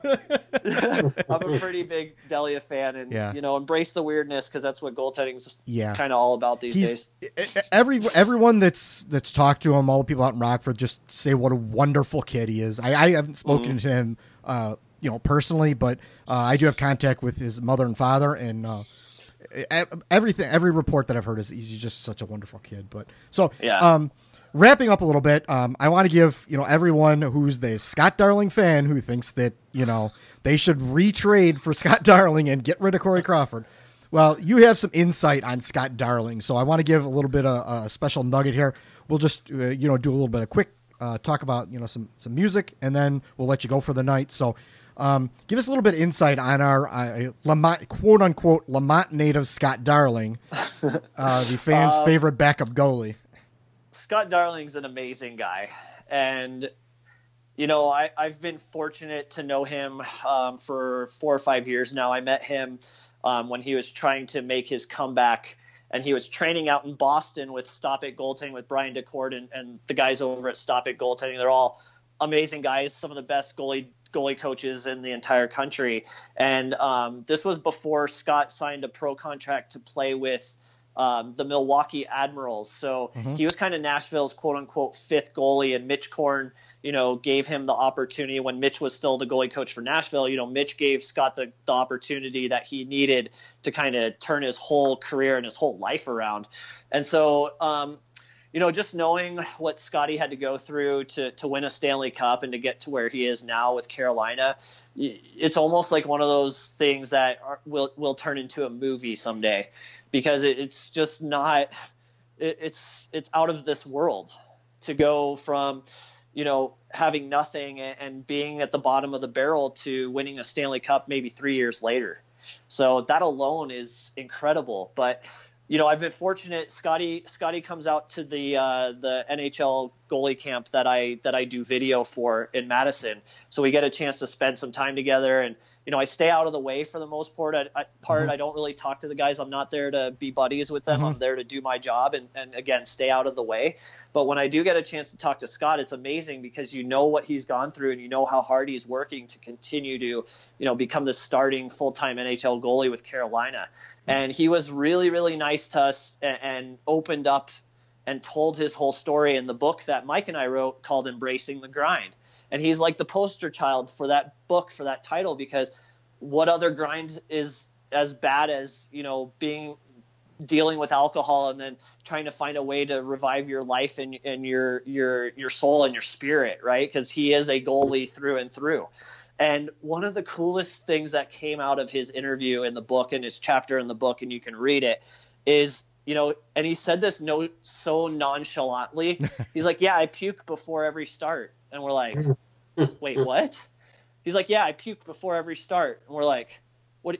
You you mean like every game that you that you play?" He's like, "Yeah, I just you know I puke. It's no big deal. Like guys think it's funny. Like Corey Crawford laughs about it all the time, and we're just like." Are you serious? Like, is this a real thing? And it's just one, you know, it's just one of those things. I guess it's like it's like he started doing it, and he's got the nerves and then he feels great afterwards. So it just kind of became part of his routine and he told some really funny stories about like when he was on the road. So if he's you know playing the islanders and the the training staff has to kind of help him find a way to get into the bathroom and, and you know puke and get ready for the game and stuff. And some of the guys just thought it was like he said in the book like corey crawford just kind of laughed at him. Like he thought it was the most hilarious thing ever. And so just the fact that like scotty was willing to kind of open up about that Yeah. and tell that story, I think proves a lot about his maturity process because here's a guy that like, you know, I would think most goalies probably wouldn't like, you know, be so upfront about something like that because that can be seen as super weird or whatever the case may be. But like for him to just be like, oh yeah, I just, you know, peek before every start, you know, no big deal is just like awesome to me. Yeah, So, that is great. um, that's a great story, and, and he really drops a lot of other cool little like nuggets in that in that chapter in the book, and um, I just I think the world of him because not many people out there could ever do something like that, and and of course you know you got to be lucky, but at the same time you you kind of make your own luck if you work really hard and you want something bad enough. So it's it's a great story for not just goalies but like any human being in the world. So I think the world of him, and I just wish him all the success in the world as as his career continues. That's awesome. That's a great story. Now, for, for for you, probably you're not even aware of this, but um, I actually live probably 15 minutes from where Scott Darling, his family lives, and where he grew up. And I actually was in Lemont, just down the street from where he used to live. Just before, just previous to recording. So it's it's you know it really hits close to home here. But we and we give Scott Yeah. Darling a lot of like tongue in cheek crap about you know well not native Scott Darling and the whole narrative they did with all that. But I mean he really did. I mean he's the he's the local kid done good. So Yeah, we're we're, we're yeah, happy for great. him and he's making his money and you know he's doing his thing. So. Yep. So now uh, wrapping this all up, kind of, you know, with the goalie stuff. Uh, let's kind of step away from the goalie stuff for. So yeah, the the, the common interest that you and I both have, um, other than being goalies, uh, at different levels, but uh, both being goalies, being goalie geeks, be, you know, and, and the whole thing is that, that we're fans of metal. Um, I'm a big, you know, like Swedish metal guy. Um, we had Patrick Judge on last week from the band Demon Hunter. Um, we're gonna have uh, Mark from the band Periphery uh, come, uh, coming on in a couple weeks. We've been, we've been talking with him. He's in Spain, so he's got kind of a kind time difference. But you know, I'm a big, you know, In Flames, Soilwork, uh, Avatar, uh, the so so on and so forth. Um, uh, d- and even in the U.S., Disturbed, uh, uh, you know, Slayer, of course. Um, all those bands. Uh, Amon Amarth. I spoke. You know, I spent 30 minutes this summer at, at Open Air talking with Johan from Amon Amarth. Uh, his his wife actually does you know teaches yoga to NHL and hockey players and goalies. So um, yeah, I mean, what's your you know just just briefly? I don't want to get too much because I want to let you go for the night. But you know, what, what kind of is your is your your tie-in with with uh, with metal? Um, you know, it's funny. Like growing up in Texas, um, the big band out there was Pantera, right? Of course, So Puck and Hassel, yeah, right? so- yeah, absolutely. So, Yeah. Um, in 1999, when the Dallas Stars won the Stanley Cup, Pantera, you know, they became really good friends over the course of those two, Right, right. two, three years. And you probably have heard the stories about how um, Vinnie Paul and you know Yep. some of the stars were kind of hanging out one day, and they're like. Hey, you guys should, uh, you know, make our entrance song for, you know, when we first hit the ice. And so Vinnie was like, turned to Dimebag Darrell and was like, all right, we can do this. We can do this. So, you know, they go into the recording room, like literally, I think the story goes, it's like the same night. And they make this awesome pump up song for the stars. And so, you know, I'm 14, 15 years old at the time going to, going to uh, stars games with my dad. And I'm hearing this like awesome pump up song. I'm like, man, this is, this is awesome. Like, I want to play hockey so bad. Like, this is what it's all about. Like, mm-hmm. goaltending and metal. It's like, I don't know what it is, and I've tried to explain this to people that aren't metalheads, which is a lot of people out here. and I, Yeah. I tell them all the same thing. I'm like, I think it's you know, especially since you're a big Swedish metalhead, Mm-hmm. metalhead like I am. Like I love the Swe- Amon Amarth's like one of my favorite bands. They're quote unquote Viking metal. Yeah. It's like when you put on the mask and you put on your gear, it's like going into battle. You're Yeah. going out there, you're putting your life on the line, and you're not going to be coy. You're not going to be like wishy washy. Like you're going to go balls to the wall, and you're gonna you're gonna have you're gonna be victorious. Like you are leading your team onto the ice. You're the last line of defense. You're the one in all the badass gear, and this is what it's all about. Yes. And I think that connection right there is what did me in. And ever since I think I was 15 or 16 years old, I've been, you know, I'm not like the dude with the long hair and all the crazy tattoos and, and like the guys that wear the cut off jackets and stuff with all yeah, the patches. on the back. Yeah, Yeah, like I would consider myself like I'm not a closet metalhead either because I'm always like tweeting about like metal sometimes. Even when I you know I rarely tweet these days but I'm like always talking to my buddies about metal. I get so fired up about it. So I'm just like I'm kind of caught in between the two worlds. And for me like it's weird because I treat metal bands kind of like goalies. Like I dissect them and I want to discover these like unknown bands from these really weird countries that you wouldn't think there's even a metal scene there and like I'm in love with Finnish metal and like I married a Finnish woman and I love going to Finland. So it's just like this really cool symmetrical relationship between, you know, being the last line of defense, being a goalie and just like loving that heavy metal um, you know, melody and the kind of music that Amon Amarth's all about. Like people think it's like evil stuff, but if you actually like listen to the words and you read the lyrics, it's motivational stuff. And and especially in Finland, it's like nature based stuff. Like Yeah.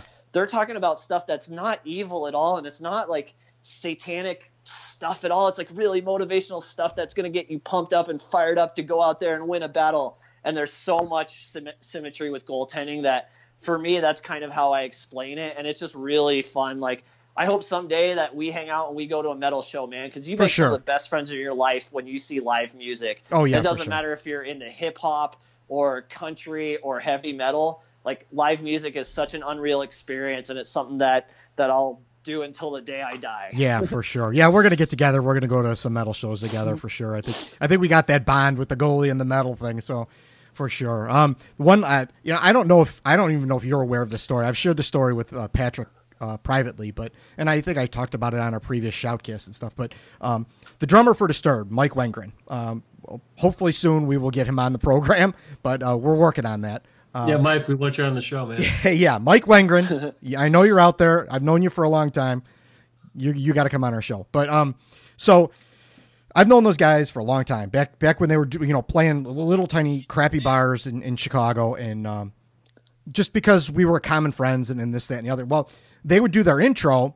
Mike was a big hockey fan. He's been a big hockey fan for a long time, and this was you know 1998. This was before the Blackhawks became good again. Um, he came out. He would come out uh, during the intro, and you, the song is for for those who are- who are familiar with the band was "Down with the Sickness." There's a big big drum intro to it. Yeah. Um, he would come out with with a plastic uh, with the plastic Cooper like goalie mask on, painted black, but it had the disturbed face on it. Mm. And he would wear that for the entire first the intro and the entire first song. And he kind of retired that once they kind of made it big, kind of put it away forever. And, and but then later down the road, they kind of went into their uh, their their retirement, blah blah blah. Well, when they came out of retirement, right after the Hawks won the, uh, the Stanley Cup in 2015, it kind of coincided perfectly. Just about a month or two after the Blackhawks won the cup, Mike's a big Blackhawks fan. Um, they secretly recorded an album. Uh, I believe was out in Vegas. No one knew about it until they released the first single, and all of a sudden there's a new album coming out. Their first two shows back were at the House of Blues here in Chicago, just after the Blackhawks had won their cup. Mike comes out with a drum set, Blackhawks heads on this double bass kit, wearing the mask again, wearing a Blackhawks jersey to open the show. I mean, there was nothing. That's cool. I mean, that that it's it's the greatest. I mean, it. it I, lo- I love Michael to death. He's got a Blackhawks tattoo. I mean, it, they're good guys and everything. So just just kind of that's that's yeah. an awesome story. Like it's amazing how deep the connection between hockey and metal goes because the, I mean I could sit here and list 50 guys that have that connection, like have the similar passions, and you know whether it's Mike McKenna, who's you know everyone knows he's a huge metalhead. Yep. Um, you know even Robin. Brian Slagle, the Brian Slagle, the the CEO and owner of Metal Blade Records, Mm-hmm. like he's owned minor, he's been co-owners of minor league hockey teams. Like he's done a lot for minor league hockey in the United States. He's a huge, very passionate hockey fan. Yeah, I'm actually so going to I- try and have uh, Slagle on the show. I spoke with him uh, this summer too, and I'm going to try and have him on the show as well. Uh, but Robin Lehner, Yeah. big in flames guy. Absolutely, Yeah. and he actually was at he was at the uh, the the NHL goalie camp, the Access camp um, in Madison over the summer, and he came out, and it was awesome to be on the ice with him and just see that In Flames logo, you know, rocking off the side of his mask. And Robin is such an intense dude. Um, I, I definitely stayed away from that guy. Like I wasn't gonna get in his in his grill or in his realm at all because when he is on the ice, man, like he is so laser focused and Yeah. so intense.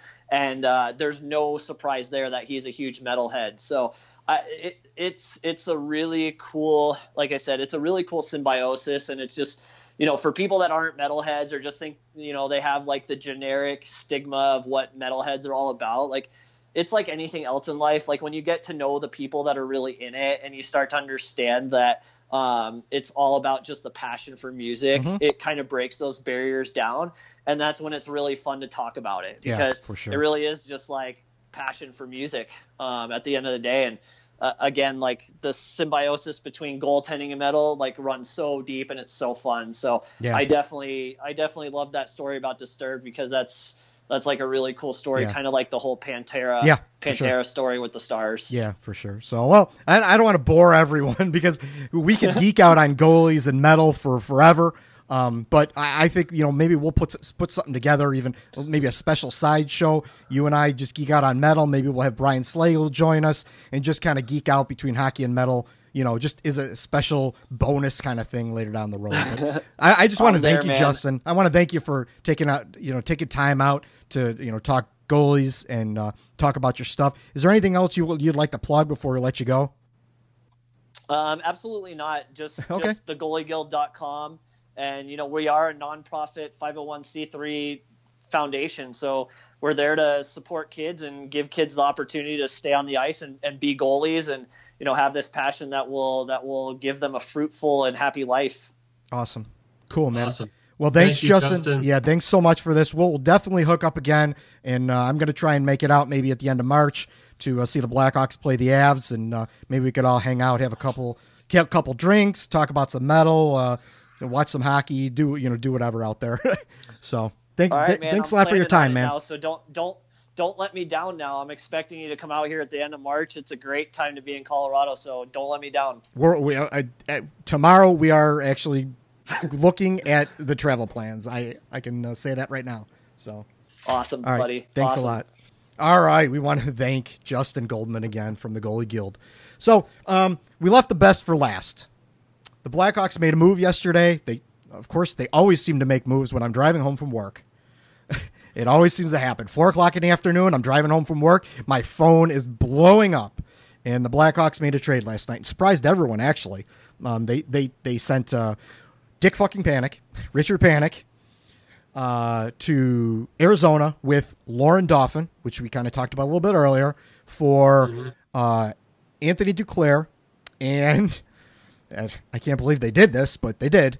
They brought back Adam Clendenning, uh, the- who's doing the Jeremy Morin treatment this time. His second go around with the Blackhawks. His second go around where they really don't, well, probably don't really want him, but they took him anyway because um, um, Yeah. uh, you know, Mr. Chayka probably decided he didn't want Clendenning anymore, so he said, "You got to take this guy if you want Duclair." So, uh, what do you what do you think of that? What, what- I mean, you we, we both wrote pieces this morning about about this. Uh, where you actually called uh, Duclair uh, David Rundblad, right? Well, not really. I mean, Yeah. that was probably a little bit of a uh, of a uh, hyperbolic blog title, if you will. Yes. I mean, I, I think it, it's it's the the reason I said that is because Rundblad was the first, I think, of the trades that Bowman has made where he's gone and traded for a guy who um, was a former high draft pick of another team, a second or first round pick, and um, you know, a guy who's probably worn out his welcome with one or more other organizations, um, thinking that maybe you know Chicago will be the right opportunity for this guy to thrive. Uh, Rundblad was the first of those, uh, probably. Um, Panik was probably the second. Tomas Jurco was probably the third. And um, the latest is probably Anthony Duclair, who, ironically enough, was acquired for Dick Panik. Um, of you know those first three trades, you could probably say that Panik was the one he kind of hit on, and he gives him the big contract, and then Panik kind of comes out and lays an egg this year, and so he shipped off for Duclair. So, you know, Duclair, this is his third organization since he's been in pro hockey. Um, you know, the the story is that um, he wanted out of Arizona, and as a result, Arizona wanted him out of Arizona, and now he's in Chicago. He's he's got skill, he's got he's got speed, hands, um, but you know, he, he this is his opportunity now. He's got to put up or shut up and produce because he'll. I, you know, I I could see them playing him on left wing with uh, with Schmaltz and Kane. You know, give him a chance to really put it together and deliver, and uh, you know, see what he can do. Um, and um, you know, we'll see. I mean, he he he could really thrive here. Um, Yeah. And if he doesn't, uh, they've cut 1.6 million dollars off their cap hit in terms of annualized cap value for the year. Um, and that's you know a good thing. That gives them some some more flexibility either at the trade deadline or this summer. Um, so I mean, it's you know, it's like I said, it's like Bowman's kind of experimenting around the edges of the roster. It's like kind of like buying ten dollars worth of lottery tickets every week. You know, you don't have that much to lose really, and why not? Why not give it a shot? So I don't have a big problem with it. It was probably unfair to uh, to say file it under Rundblad, but it but it's that kind of trade. Yeah. You know, it, it's that kind of uh, of a speculative move. You know, and and uh, Jurco's back up on the roster now. We'll see. You know, see if he gets to play. Um, you know, the whole thing around Jurco, that bull crap that went out into the the twitters last year that they were after Jurco for six weeks at the trade deadline. Please, Yeah. you know. If they were, they were sadly mistaken, and uh, yeah, they I need mean, to have I their heads examined. As a matter of fact, I know they weren't. I, they were after Tomas Tatar. Yeah, and they sort of defaulted to Jurco when they couldn't get to Tatar, and uh, then they're you know pushing it out there that they've been after him for six weeks, and then that guy came in and played, and it was like, come on, really, you were after him for six weeks? So we'll see. I mean, maybe you know he's healthy this year, and maybe I, mean he was reasonably productive at Rockford, and you know maybe he'll he'll show something this time around. It's great, you know, but with these trades, I mean, sometimes these guys work out like like Panik sort of did, and sometimes they don't, like Rundblad and you know likely Jurco, and we'll we'll see with Duclair. I mean, Yeah. Duclair's got a lot of skill. He's got a lot of physical ability, so we'll see. yeah, he's got raw skill. He's got a lot of raw skill, and and like I kind of said in my piece, I think uh, it to to this point in time, um, I think uh, you know, declare his problem is between his ears. Um, Yeah. You know, I mean, that's what it looks like. He's got raw talent and everything, but he he's been you know now cast away by two different uh, organizations, and he's only 22. I mean, that that's got to tell you something. Yeah, So um, there's something going on there, but that doesn't mean that he can't come to the Blackhawks and you know in, in a very structured organization. Some people may question whether it's really structured, but it is. Um, you know they're very tight on on, on what they want to do and uh, how they want their players to act. Whether you know some players seem to stray from that, but you know generally overall they want their their players to do certain things a certain way, and, and if they don't, you're going to be gone. So uh, maybe that will help him out. Uh, he can come in under some structure with some some veterans that have a, a ton of experience. It's not the Coyotes who are struggling, new coach, uh, you know, a lot of question marks. The, the Blackhawks do have question marks, but they've got a ton of veteran experience here and a lot of people that could show him how to be a pro. So um, Yep. it could work out. But I mean, the bottom line is, is they brought they brought Panik in, and, and basically he they just threw away Jeremy Morin. They were just trying to get rid of Jeremy Morin, and they brought Panik in. And if you worked, you worked. If you didn't, he didn't. It's no loss because they didn't want Morin anyway. So Right. they got a year out of him. They got a really good year out of him, where he got like forty points. They Yep. basically got what you know. They got everything they could. They squeezed the blood out of the uh, you know out of the turnip, and they you know they had a really good year. This year he didn't play very well but you know what? He was starting to come on a little bit. You know what? They didn't want to deal with that cap hit for his little production. That's fine. I'm, I'm fine with that. I, and i was one of Richard Panik's biggest fans last year. But you know i'm Yeah. fine with them dumping him. I you know it doesn't matter. It really doesn't matter at the end of the day. No, so they bring in they bring in Duclair, who's 22. He's young. They've made they, they've they've now become younger and faster. Um, fine, great. you know what? Give it a shot. I don't care. I, I don't think he's you know going to come in and and then, um, you know the Clendenning thing. You know I, it is what it is. he's going to sit down in Rockford and he's a fan favorite down there. That's fine. Okay. Um, Laurent Dauphin, you know, uh, we kind of touched on this a little bit earlier too. Uh, David Kampf has kind of made Laurent Dauphin a little bit expendable. It, that doesn't mean the Blackhawks didn't like him. That means to me, what that tells me in this trade is that John Chayka wanted Laurent Dauphin back in the, their organization and Yep. didn't want to lose him in the first place. So Yep. they, he leveraged the fact that the Blackhawks wanted uh, Anthony Duclair and said, "Hey, if you want that, we'll take this bigger salary that's not producing off your hands, but you got to give us Dauphin back." Yeah, yeah. And I think you know I've I've heard some people say, well, Dauphin was just playing fourth line in Rockford. You know, the whole what the Hawks do is they slot guys in Rockford the same way they see them in the NHL. So the fact that Dauphin was was playing fourth line there doesn't mean that Dauphin sucks. It means that the Hawks saw him as a fourth line defense, more defense and grind oriented player in the NHL. Um, but I do think that Kampf is the guy who kind of leapfrogged him um, to kind of take really take over that Marcus Kruger job um, Yeah. that even Kruger himself wasn't really doing the last couple of years due to injury. Yeah. Um, and you know, so far, you know, Kampf's put a real stranglehold on that job, Yeah, and yeah. to you know, to the betterment of the whole team, as we talked about earlier. And uh, you know, I think that made Dauphin Dauphin expendable, and um, so be it. So Dauphin goes back, and we'll see. You know, we'll see what happens with with Duclair, and um, it's uh, you know, his I believe he's an RFA this summer. So if you know if he doesn't work out, fine, you you wash your hands of it and move on. Yeah, yeah. Um, and and and two, um, I, kind of want to circle back, and this just kind of came to me in my uh, when everyone was watching the World Juniors, um, especially in the championship game. Uh, Blackhawks draft pick uh, Soderstrom, uh, Soderstrom or Soderlund, Soderlund, Tim Soderlund. Sorry, I had a brain fart there for a second. Um, Tim Soderlund uh, really showed, uh, you know, some penny penalty kill prowess. He was like a, you know, just a little firebug down there, uh, penalty killing like crazy. Well, people so quickly forget that in the preseason, Laurent Dauphin was that player. He was doing that for the Blackhawks in the preseason. He was he Yeah. was he was a just a just a, a dog on on the uh, on the forecheck for the uh, penalty kill, and he was just tearing people apart. Well, you know, the, again, it was a numbers game. They they couldn't keep him up, so they had to send him down, and and and and, and this is where we are. So I think they would have liked to have kept him. They just they you know that was the prospect they had to give up to get what they wanted. So that's Yeah. where we are. So I think that uh, you got anything more you want to say about the trade? I think we're good, right? Uh, I think we're good on that one. Okay, cool. All right. Well, I think that's going to wrap things up. So we've we've kind of touched on everything.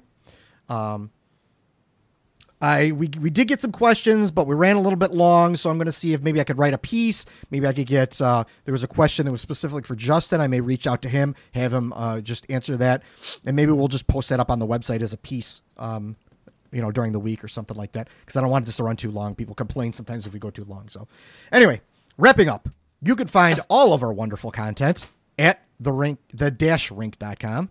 Sorry. You can find me on the uh, popular social media at Puck and Hostel. You can find our site uh, information on all the popular social media at the Rink Official and at the Rinkcast. You can find my cohort here, Mr. Jaeckel, at Jaeckel, J A E C K E L. If you get a chance, please head over to iTunes, rate and review us. It would really be a big help if you could do that. We would really appreciate that. Um, I don't want anyone to forget our premium hockey outfitters at puckhockey.com. It's P U C K H C K Y.com. Uh, use that discount code The Rink uh, to get 10% off on everything. Uh, I have a plug. go ahead. Yeah, yeah, you. That's where I was going next. So go ahead. This week, where so we've been talking about the, the um, long-awaited, fantastic, phantasmagorical uh, Rink.com clothing line from PuckHockey.com, and it is getting closer. We saw some. Uh, we saw some early designs on our on our basic uh, uh, logo mark um, to go on the clothes, and um, so we talked about some other things we're going to do. And what we're going to do when the line is ready to drop, we are going to have our sponsors, uh, Matt Marini, um, possibly Amy Stefik, uh, one or, or both of those guys on the show to talk about puck hockey, their business, um, some of the work they've done with uh, bands and with players like our own Marian Hossa um, and uh, Frederik Andersen, Tomas Tatar, Hampus Lindholm and some others. Um, it's a it's a cool business they're in. Um, it, it it fuses design, hockey, fashion, uh, merchandising. Um, they they've done a lot of really cool stuff over the years since I've known them, and uh, we're you know we're excited about being working with them. So they're going to be on the show. We're going to talk about their business. We're going to talk about the Rink.com clothing line. And uh, so I, th- I think that's going to be fun. It's going to be a slightly different uh, different spin on our show for you guys. And also, it also melds in, and tough if you don't want to hear it because this is our show, and I'm going to say what I want, but it does meld in uh, heavy metal as well. Uh, there's a lot of Yes, it does. They have heavy metal lines, and you got the line out there. you got the Snoop Dogg line out there as well for for those who aren't Right. metal fans. So, That's right. yep. So, all right. Well, I guess that's uh, all. That, oh, you know what? I got one last thing I want to say. Um, I want to send my well wishes out to the Zickus family. Uh, my friend Mike, um, he's a good friend of mine, a person I respect very greatly. Uh, I played hockey with him for well over 20 years. Um, he's taught me many things, and um, uh, his mother passed away suddenly um, just recently. I was actually I, I had to go to a wake tonight, so it was unfortunate. Uh, his mother was great woman, um, and uh, I just want to say that my thoughts, my well wishes, are going out to their family um, at this terrible time right now. Um, I, I know he listens and reads from time to time, so Mike, I love you, buddy, and uh, you know I hope your hope your family uh, hangs in there, and we're, we're all thinking about you. So, um, so that being said, thanks for taking out the time of your busy schedules to download, listen, and support us. Until next week, see you on the rink.